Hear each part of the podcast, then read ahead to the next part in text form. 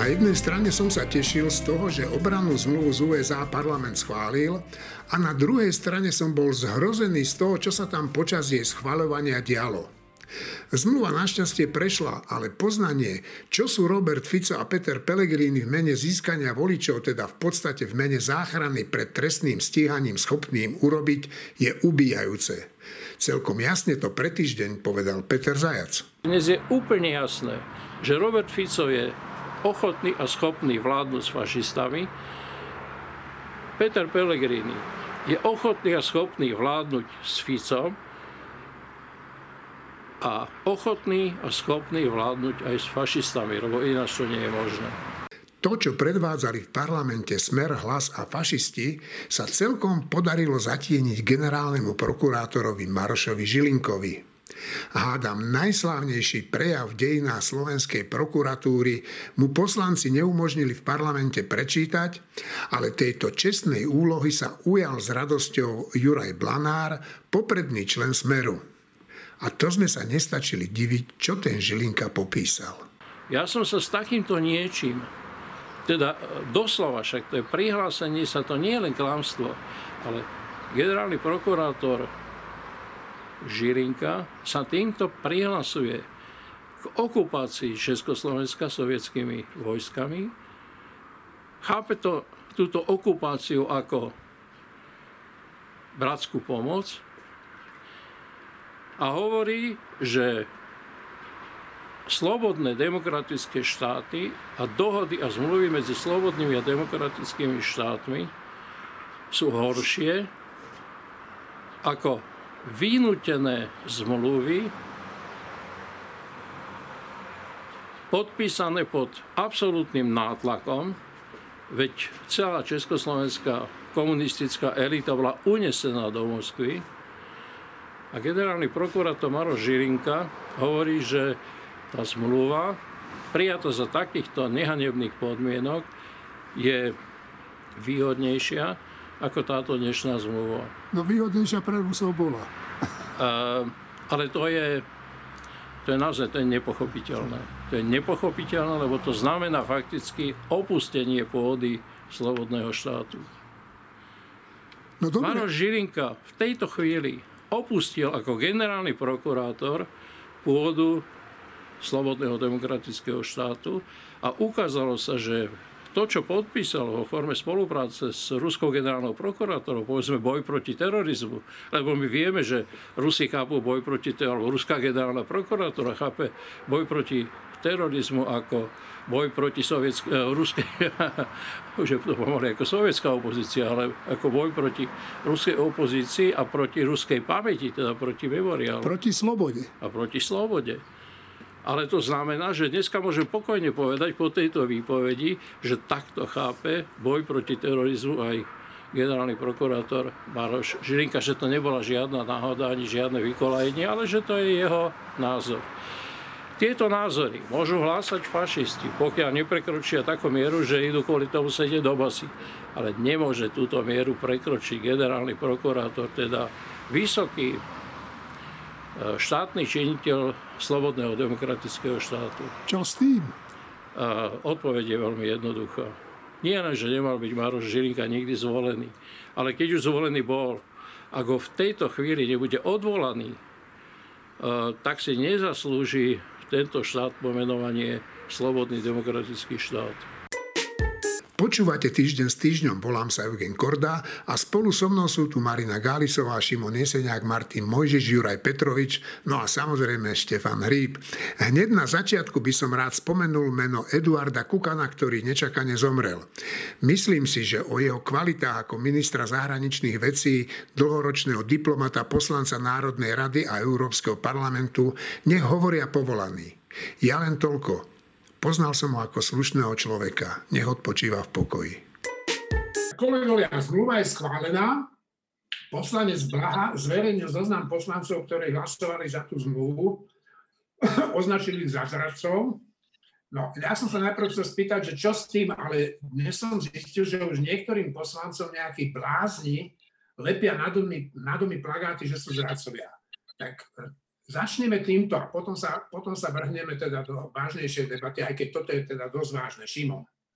No, poslanec, ktorého meno sa nevyslovuje a ktorého tuším ako prvý, dnes už zosnulý ex-minister zahraničných vecí Eduard Kukan nazval drbnutým Jakobínom a nazval to veľmi presne, tak o ľuďoch a o poslancoch, ktorí podpísali bilaterálnu obranu zmluvu so Spojenými štátmi, hovorí, že sú vlasti zradcovia. Ľuboš Blaha zároveň nemá problém ísť na protestné zhromaždenie, kde sa veje ruskými zástavami, kde sa veje zástavami s, Che Guevarom a ďalšími masovými vrahmi a nemá problém vystúpiť na týchto mítingoch s plamennými rečmi o tom, že tí, ktorí podporujú teda túto zmluvu sú vlasti zradcovia. Tak kto je vlasti zradca? Ten, kto pod, pred parlamentom púšťa sovietskú hymnu, alebo ten, kto podpíše bilaterálnu dobrovoľnú zmluvu s najdôležitejším spojencom Slovenska. Juraj? No, uh, tam je najhorš, najhoršie na tom celom, lebo kde bude Luboš Blaha s kým demonstrovať, akože áno, je to samozrejme katastrofa a dovolím si tvrdiť, že je to dokonca niečo, čo už by sa dalo nazvať spolupráca a nadržiavanie s nepriateľom, pretože my sme v hybridnej vojne s Ruskom a ak tu dnes niekto z pozície verejného činiteľa vyhlasuje, že proste treba byť na strane Ruska a treba pomáhať a podobne, tak je to v podstate, tak je to v podstate spolupráca a nadržiavanie nepriateľovi a tým by sa podľa mňa už mali skutočne zaoberať aj orgány činné v trestnom konaní. Okrem toho, čo robí, ale uh, Luboš Blaha, čo je, to si musíme uvedomiť, on je najsledovanejšou osobou na slovenskom Facebooku. On má najviac sledovateľov to znamená, že jeho dopad na verejnú mienku je väčší, než by si mnohí ľudia mysleli. A tento človek verejne vyzýva na prenasledovanie poslancov, ktorí hlasovali za obrannú dohodu. To je normálna verejná výzva na lynč. Dnes som zistil, že už naozaj niekto proste vylepuje plagáty po nejakých dedinách, kde bývajú poslanci, ktorí za to hlasovali. To znamená, že tá reakcia bola veľmi rýchla a promptná a to je zatiaľ také v úvodzovkách benigné, že len vylepia niekde plagáty. Už to je samozrejme prenasledovaním, ale že sa doteraz nikto tým nezaoberal, týmto neustálým hecovaním a, a vzbudzovaním nenávisti, je veľmi nebezpečné, pretože naozaj chceme čakať, až kým nejaký blázon proste zoberie do ruky zbraň a zautočí na nejakého poslanca. V zahraničí sa to už stalo. Neviem, musíme zase čakať, až kým niekto umrie, aby sa začali podnikať kroky, ktoré nevyhnutné podniknúť. Takže myslím si, že toto je extrémne nebezpečné a treba to riešiť súrne okamžite. Ty si povedal, že už by sa tým mali zaoberať aj nejaké orgány trest, eh, činné v trestnom konaní. No ale, tak ja sa pýtam, však to má byť Žilinka, ktorý v tom parlamente, aj keď nie svojimi ústami, ale ústami eh, poslanca Smeru, ktorý čítal jeho prejav, hovoril to, čo hovoril eh, Marina. No Žilinka to asi nebude zo známych dôvodov, pretože Žilinka je jednoznačne ja by som povedala, že nie, že klesol niekam, ale on sa len odkryl. On odkryl svoju skutočnú lojalitu a tá lojalita určite nie je na strane Slovenska. Určite nie. Jeho lojalita je na strane Putina, jeho lojalita je na strane štátu, ktorý, Ruska, štátu, ktorý sa nám pokúša zobrať našu suverenitu a našu schopnosť rozhodovať o sebe sami. Čiže Žilinka to nebude. A otázka je teda, kto to bude a tejto súvislosti by som rada poznamenala, že toto je úplne ideálny moment, aby sa normálni, slušní, umiernení ľudia, ktorí sú za to, aby Slovensko nešlo smerom na východ, aby ne, teda nešlo smerom dozadu, povedzme si rovno, lebo ísť na východ znamená ísť smerom dozadu, tak takí normálni, slušní a umiernení ľudia by sa mali úplne dôrazne postaviť na stranu prozápadnej orientácie Slovenska. A ja dokonca verím, že tých normálnych, slušných ľudí tohto typu zase nie je až tak málo. Oni sú len umiernení a slušní a preto sa neozývajú krikom a nerobia cirkus. Ale aj tak je teraz moment, aby dali úplne dôrazne najavo, že toto nechceme. A tu je taká dilema, že či aby zároveň sa neeskalovalo napätie v spoločnosti, sa hovorí. Ale to nemôže byť tak, že tí slušní sú zadržiavaní takým tým pravidlom, že neeskalujme a potom nechajú tých neslušných v jednom kuse eskalovať. Tak nad týmto by sme sa mali naozaj zamyslieť. No, keď si spomínala toho Žilinku, tak uh, ja sa ešte spýtam na jednu inú vec, že mal by generálny prokurátor skončiť vo funkcii? M- neviem, kto chcete? Dobre, Ja. tak, tak, tak Marina, Juraj a potom, uh, potom Martin. Dobre? Aj na niečo iné. Nemusí, ne, ne, nemusí to byť len na moju otázku. Tak Marina hovor. Veľmi rýchlo odpoviem, nielen, že by mal skončiť vo funkcii, ale samotná tá funkcia by mala skončiť a prestať existovať. A to je to podstatné, lebo naozaj už nemôžeme si dovoliť za každým dúfať, ako dúfajú politici, že tam obsadia konečne svojho človeka, ktorý bude slušný a bude robiť zároveň, čo oni chcú.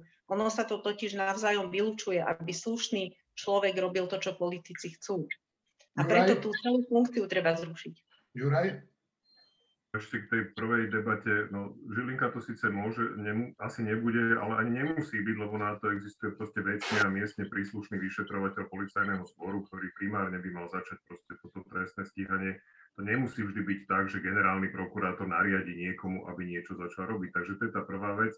Druhá vec, podľa mňa, no najneskôr v čase, kedy, kedy generálny prokurátor Žilinka eh, vyhlásil, že teda eh, zmluva o dočasnom pobyte sovietských vojsk Československu, vynútená únosom štátnych predstaviteľov Československa do Moskvy a hrozbou, hrozbami, ktoré, ktorým tam boli vystavení, že proste už sa nikdy domov nevrátia, je lepšia alebo výhodnejšia pre Slovensko, alebo bola výhodnejšia pre Slovensko ako obrana dohoda z USA, je moment, kedy by sa ústavní činitelia, ktorí na to majú kompetencie, nie že mali zamyslieť, ale mali stretnúť a dohodnúť, akým spôsobom čo najrýchlejšie skončí Maroš Žilinka vo funkcii generálneho prokurátora. Pretože toto hraničí skutočne s vlasti zradou. No, dobre, otázka je, že kto sa bude s kým stretávať, keď Boris Kolár e, pána Žilinku úplne zjavne premiéra, máme prezidentku, takže myslím No, si, že minimálne títo dvaja by mali zač- No, zahájiť kroky. Dobre, mali by zahájať kroky, ale kto bude v tom parlamente hlasovať o jeho konci, keď Kolár sa dokonca pri hlasovaní o tej zmluve zdržal. Tak e, to bol pre mňa taký, také ďalšie ponaučenie, že Kolár je muž, nie že dvoch, ale aspoň štyroch tvári. Martin. Eh, Ja si myslím, že problém není v tom, koľko ľudí by za to hlasovalo. 79 ľudí hlasovalo za tú zmluvu. Je možné nájsť na, ako nadpolovičné väčšiny. Otázka je v takom prípade rušenia generálnej prokuratúry a nahradenia to štátnym zastupiteľstvom, aká väčšina je potrebná. Ale v skutočnosti problém nie je Žilinka a Blaha. To sú podľa mňa blázni, jeden aj druhý. Problém je v tom, že tá vládna koalícia si myslím, nedokáže proste identifikovať, čo sú vážne nebezpečenstvá a nedokáže byť akcieschopná v prípade vážnych nebezpečenstiev. To znamená, že to, že Žlinku zvolili, bolo okamžite jasné, že je chyba a nádej bola táto, že tento človek sa prejaví čím skôr, aký je a oni budú pripravení na to, aby ho z tej funkcie dostali napríklad tým, že zrušia generálnu prokuratúru. No Žilinka sa prejavil akože nad všetky očakávania, aj čo sa týka rýchlosti, aj čo sa týka nehoráznosti a oni nič, oni nereagujú. Blaha, akože ak je toto, ak toto, čo teraz napísal, naplňa podstatu trestného činu, tak má byť okamžite začaté, začaté tre- trestianie okamžite a v prípade blahu na to mali byť dávno pripravení. To nie, že teraz začnú, to mali vytiahnuť zo šuplíka pripravenú vec, lebo to sú reálne a vážne nebezpečenstvá.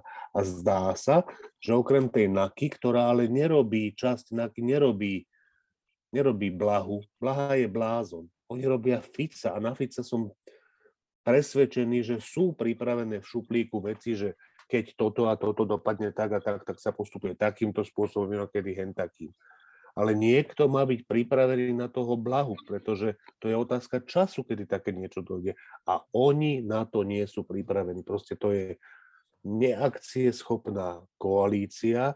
Akcieschopných je pár jedincov v policajnom zbore v NAKA na prokuratúre, ale rozprávajú o takých počtoch, že čo sa prokurátorov týka dvaja, traja, piati a čo sa policajtov týka 20, 30, na týchto ľuďoch stojí, stojí tento štát. Že či ešte či ešte existuje nejaká šanca zvrátiť to, že túto príšernú koalíciu nahradí ešte oveľa, oveľa príšernejšie. Šimon a potom Štefan. S Martinom Mojžišom nie často, ale vášne nesúhlasím. A to je v tom, že Ľuboš Blaha nie je blázon.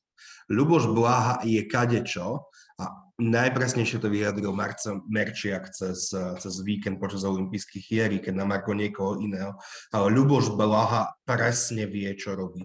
Ľuboš Blaha presne vie, na akú, na akú kategóriu on sa targetuje, komu prehovára, kto sú jeho voliči. Takže Ľuboša Blahu nazývať bláznom je naozaj veľmi nepresné. Je kade, čo blázon to nie je. Ja, ja nerozum, nerozumiem teraz akože slovám, ktoré používame. Akože uh, Breivik je blázon, alebo je to normálny človek. Ja si myslím, že označenie blázon je oprávnené v prípade Breivika. Napriek tomu, že vedel veľmi presne, čo robí a mal to veľmi dobre zorganizované. Akože to, že niekto systematicky postupuje a robí bláznovstva alebo nenormálne činy uh, tak, že veľmi dobre vie, čo robí. Podľa mňa sa to nevylučuje s tým, že je to blázon. Ja, ja naozaj si myslím, že, že je vhodné porovnávať Breivika i čo je, čo je len Nie, slovne... to není porovnávanie, bože môj Šimon, to není porovnávanie. Je to používanie identického slova. Áno, Breivik bol blázon, ale Ľuboš Blá si myslím, Nie. že je niečo iné. No počkaj, dobre. počkaj, počkaj, Rieňo, nemôžu toto ne, ešte raz. Dobre, že, dobre, dobre, dobre. Že keď ja neporovnávam tých dvoch ľudí pre Boha, ja porovnávam vážnosť a spolahlivosť tvojej argumentácie tým, že uvediem iný príklad, na ktorom je to tak rýchlo jasné, že sa nemusíme zdržiavať. Ja v žiadnom prípade neporovnávam týchto dvoch ľudí v zmysle závažnosti toho, čo urobili. No, ja, ja mám taký pocit, že rozumiem aj Šimonovi, aj tebe, Martin, a myslím si, že celý rozdiel je v tom, že čo si pod slovom blázon e, predstavujete. No a ja tvrdím, že to tak nie je. Ja tvrdím, že si obidvaja pod slovom blázon predstavujeme podobnú vec a teda výchylku z normálu, psychickú výchylku z normálu výraznú výraznú. A to blaha si myslím, že je to proste ešte raz, akože nemôžeš mať tak nenávistné a tak nelogické e, tvrdenia a, a, a budeme vraviť, že to je od normálu vzdialené len v rámci Gaussovej krivky o 1 až 2 sigma. To proste tak nie je, to je vyšinuté. Stefan.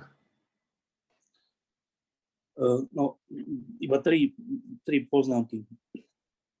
Jedna je k tomu prejavu generálneho prokurátora, ktorom napísal, že okupačná zmluva so Sovietským zväzom vynútená tankami bola výhodnejšia než obranná zmluva so Spojenými štátmi. Tak to by som nepovedal, že vôbec niekedy zaznie, hoci, hoci aj z Kotlebovského tábora.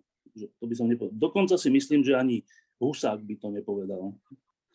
Dokonca ani tí, ktorí tú okupačnú zmluvu podpísali, by to podľa mňa nepovedali, lebo by sa za taký výrok hambili.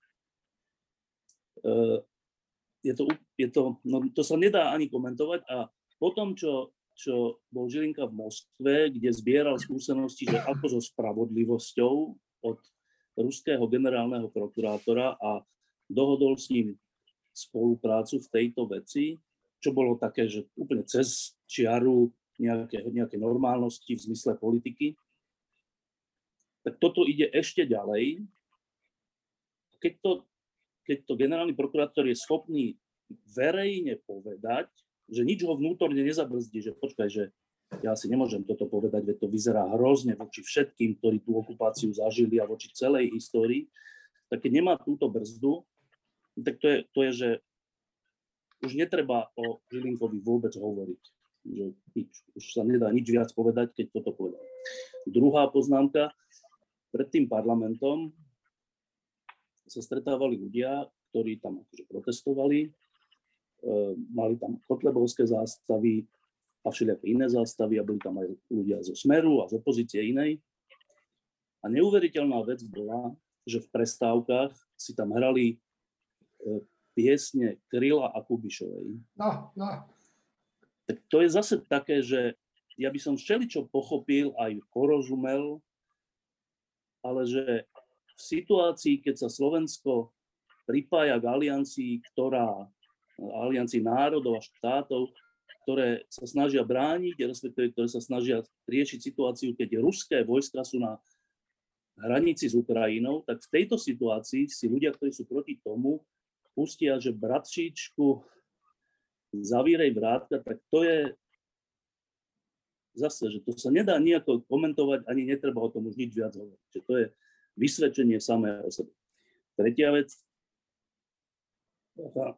keď bol slovenský štát Tisov, tak Tiso povedal v tom svojom prejave v Holíči, že, že Židia sú škodcom tohto národa.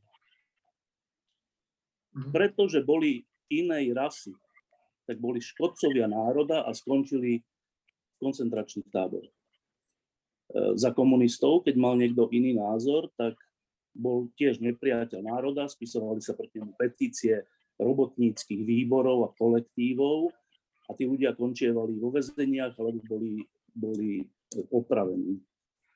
Zamečiara, keď sme kritizovali to, čo sa tu dialo, vrátane únosu, vraždy a, a rozkrádania celej republiky, tak oni vtedy hovorili, že treba prijať zákon na ochranu republiky, myslím, že sa to volalo, na to, aby, aby tí ľudia, ktorí majú iný názor, išli do väzby. No teraz, že zase, že ľudia, ktorí majú iný názor, podľa mňa úplne správny na to, kto je pôvodom konfliktu na Ukrajine, tak za to, že máš iný názor a že sa snažíš uchrániť túto republiku pred vojenským konfliktom alebo že sa snaží zvýšiť bezpečnosť svojich občanov zmluvou s najsilnejším svojim spojencom, tak si vyhlásený za vlastní zradcu a už je to tak, že, že, že teda čo, billboardy sú a že na, na internetoch sa tváre tých poslancov, ktorí hlasovali za, zverejňujú poslancom nejakým alebo celým smerom, tak vlastne nie je to nič prekvapivé, že vlastne my tu od roku 1938 po rok 2022 máme úplne rovnakú mentalitu vo veľkej časti spoločnosti, že ty máš iný názor, tak my ťa zabijeme. To, to, to je akože politika, že to je, že verejný diskurs na Slovensku 32 rokov či 31 rokov po tom, čo sme slobodní, tak sa tu stále znova vracia, že máš iný názor, tak zomri.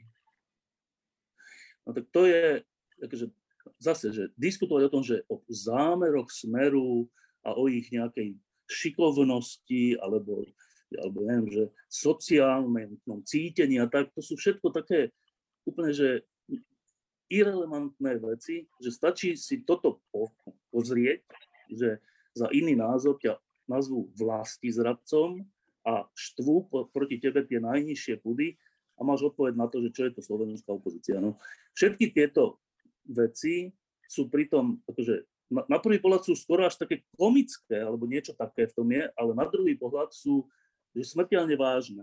Že my, my sme sa nikam neposunuli. Že, že od roku 1938 sme sa nikam neposunuli a stále tu riešime tú istú vec, že či má iný názor právo na, na elementárny život. To je, to je poznanie veľmi mrazivé v roku 2022. Čoraz častejšie nám píšete, takže vyzývam vás, milí poslucháči, píšte na mail kordazavináčtýždeň.com. No a teraz k jednomu e, mailu od nášho poslucháča Tomáša. Budem ho čítať. Dobrý deň, som len naivný alebo mladý, alebo aj aj, aby som mohol pochopiť, čo je to vlastne politika. Vo viacerých rozhovoroch v médiách, ako keby vysela vždy taká myšlienka, že politik môže povedať čokoľvek. Nie sme len otupení a neschopní vnímať hodnoty, keď hovoríme, že politik môže regulérne klamať? Chápem, že ho za to nemôžu stíhať, škoda. Ale to sa môže? Môže sa hrdo a verejne klamať? Ja keď budem klamať, tak odo mňa odíde manželka. Keď budem klamať v robote, tak ma skôr či neskôr vyhodia. No a keď budem klamať na úrade, tak ľahko môžem dostať pokutu. Ako to, že im to dovolíme? Sú oni tí kriví, alebo sme to my tí kriví, že sa len pozeráme? Ako človek môže mať pocit, že chce utiec z krajiny, ktorú má rád? Som bohorovný, som elitár, keď zovšeobecňujem a myslím si, že polovica občanov sú hlupáci?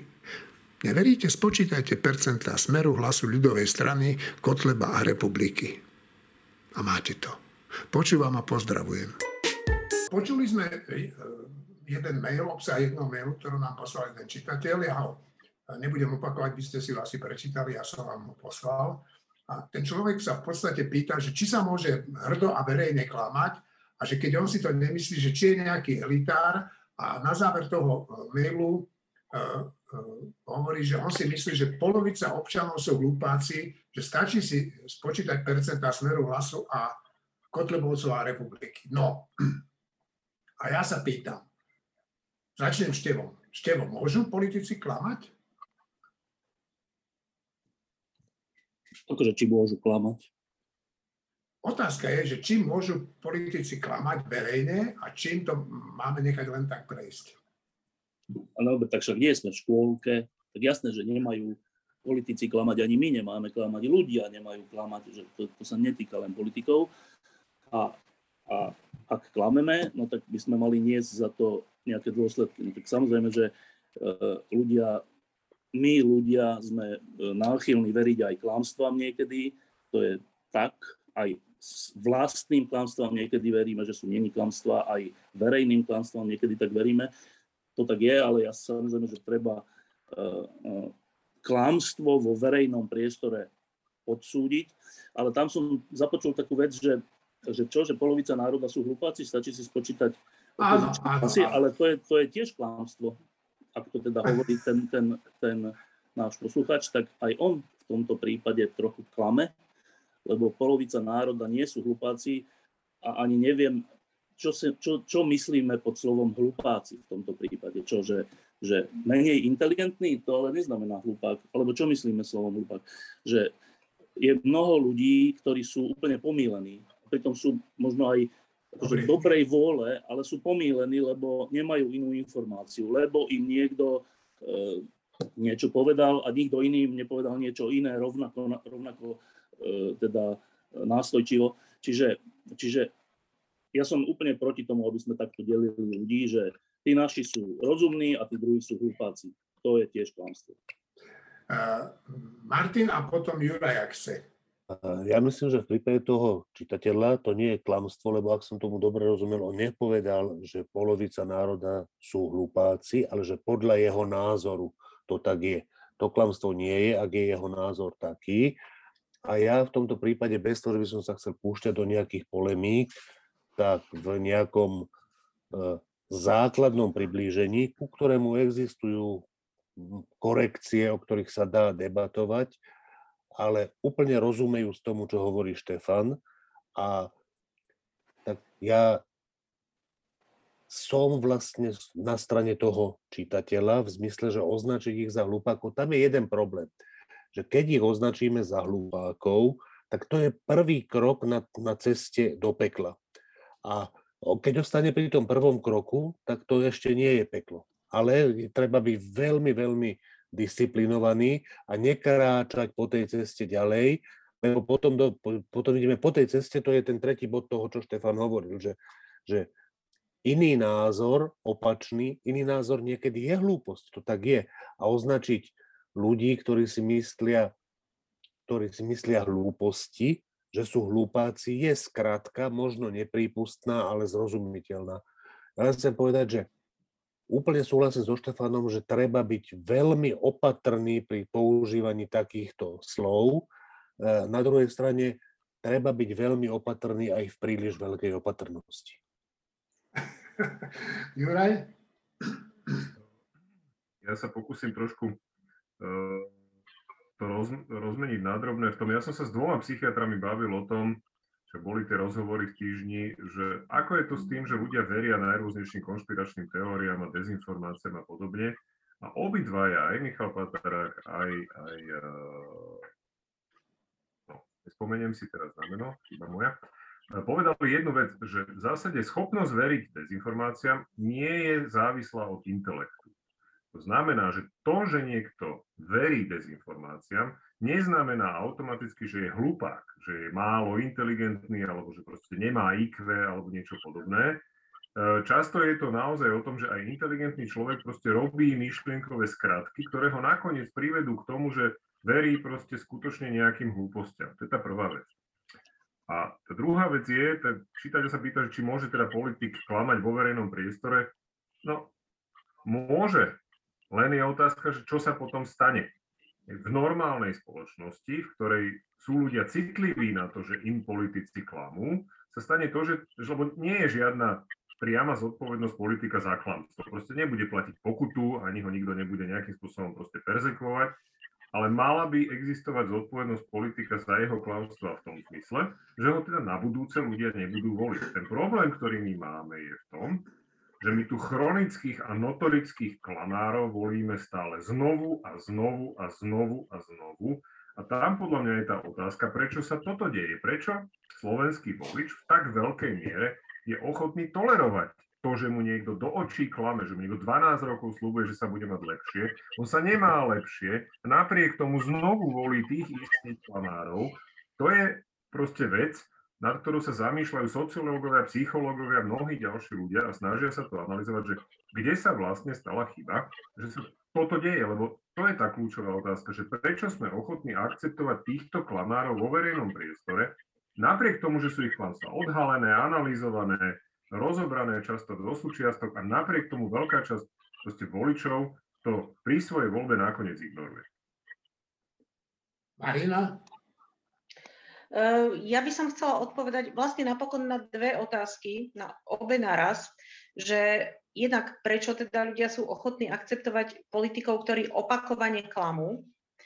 A tá prvá otázka je, že prečo ľudia, ktorí ani nie sú neinteligentní, veria rôznym nezmyslom. Z mojej skúsenosti, ehm, možno to potvrdzujú nejaké výskumy, ale toto je úplne moja skúsenosť, anekdotická, ale nemyslím si, že nevypovedná tak z mojej skúsenosti ľudia veria tomu, čo im pripadá z nejakého dôvodu emocionálne bližšie. A mnohokrát tá pravda sa im nevie emocionálne priblížiť, alebo oni sa k nej necítia byť blízko a tým pádom uveria tomu nezmyslu, ktorý si dá veľkú námahu, aby im bol emocionálne blízko to je isté, keď vidíte, mm, ako sa ľudia stávajú k tejto ruskej dezinformačnej kampani. Ona, tá dezinformačná kampaň je kampaň presne preto, že si dáva veľkú námahu, aby bola ľuďom blízko. Dokonca ešte aj tá negatívna skúsenosť s pobytom sovietských vojsk, z vojsk Varšavskej zmluvy tu, na území Slovenska, sa používa ako argument proti nejakej úplne maličkej a povedzme si v podstate slabej prítomnosti vojsk NATO. Pretože ľudia majú takú negatívnu skúsenosť s tým pobytom vojsk Varšavskej zmluvy, že potom už neanalizujú, keď sa im povie, no nechcete tu cudzie vojska hádam znovu. A oni si spomenú podvedome emocionálne na tú negatívnu skúsenosť a prenesú ju, ale úplne emocionálne a nie racionálne na toto, čo je úplne v porovnaní s tým strašne malá prítomnosť a úplne bezvýznamná. A v, samozrejme principiálne úplne iná. Čiže ja mám pocit, že niekedy pravda neargumentuje tak, aby tých ľudí si získala na nejakej hlbšej emocionálnej úrovni. Ale to nie je chyba pravdy, lebo pravda jednoducho je, jestvuje. A tak trošku čaká, že ju ľudia uvidia normálne, aká je. No a toto je možno odpoveď aj na to, že prečo akceptujeme, mnohí akceptujú klamárskych politikov, lebo sa k ním cítia emocionálne blízko. Myslím, že Štefan to minule hovoril, že z politika by malo ísť takéto, že má rád ľudí, a to je strašne dôležité, ale ono to niekedy ide aj z tých politikov, ako povedal, ktorí vôbec nemajú radi ľudí. Ale je to nejaká taká schopnosť, taký dar, že naozaj tí, ktorí majú radi ľudí a chcú im dobre, by sa aspoň mali nejako naučiť, aby to naozaj tým ľuďom komunikovali, že áno, my vám chceme dobre. Aj to prozápadné smerovanie je pre vás ľudia výhodnejšie. To je vec prežitia a vec lepšieho života. Ničoho iného. A ďalší list od nášho poslucháča. Dobrý deň, a je to tu.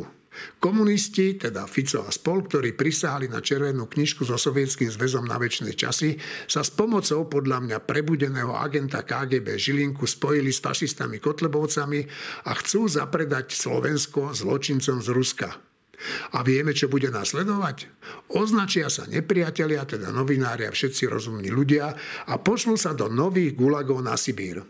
A je to všetko preto, že si nič nepamätáme. Pýtam sa, prečo nás prepadli ruské vojska v roku 1968. Žiadni Rusi tu prakticky nežili. Teraz Putin rozpráva, že on iba chráni Rusov na Ukrajine. Tak isto to hovoril Hitler o ochrane sudeckých Nemcov, takisto to hovorí Orbán o ochrane Maďarov na juhu Slovenska. A vieme, ako to končí, ak sa tomu nepostavíme. Chýba mi hlas umelcov a inteligencie. Keď to necháme tak, začneme byť hrozbou pre našich susedov Polsko, Česko a Rakúsko a Orbán príde s požiadavkou, aby sme mu vrátili juh Slovenska. Prosím vás, novinárov, píšte o tom. Viem, že je to ťažké, keď slovenská televízia je v rukách ľudí schopných všetkého zlého. Možno ešte nie je neskoro. Prajem všetko dobré. Tomáš. Myslím si, že na dnes stačilo. Ďakujem kolegom a našim poslucháčom. Ak chcete, tak zopakujem mail, na ktorý môžete písať. kordazavináč týždeň.com Strávte príjemný a pokojný víkend.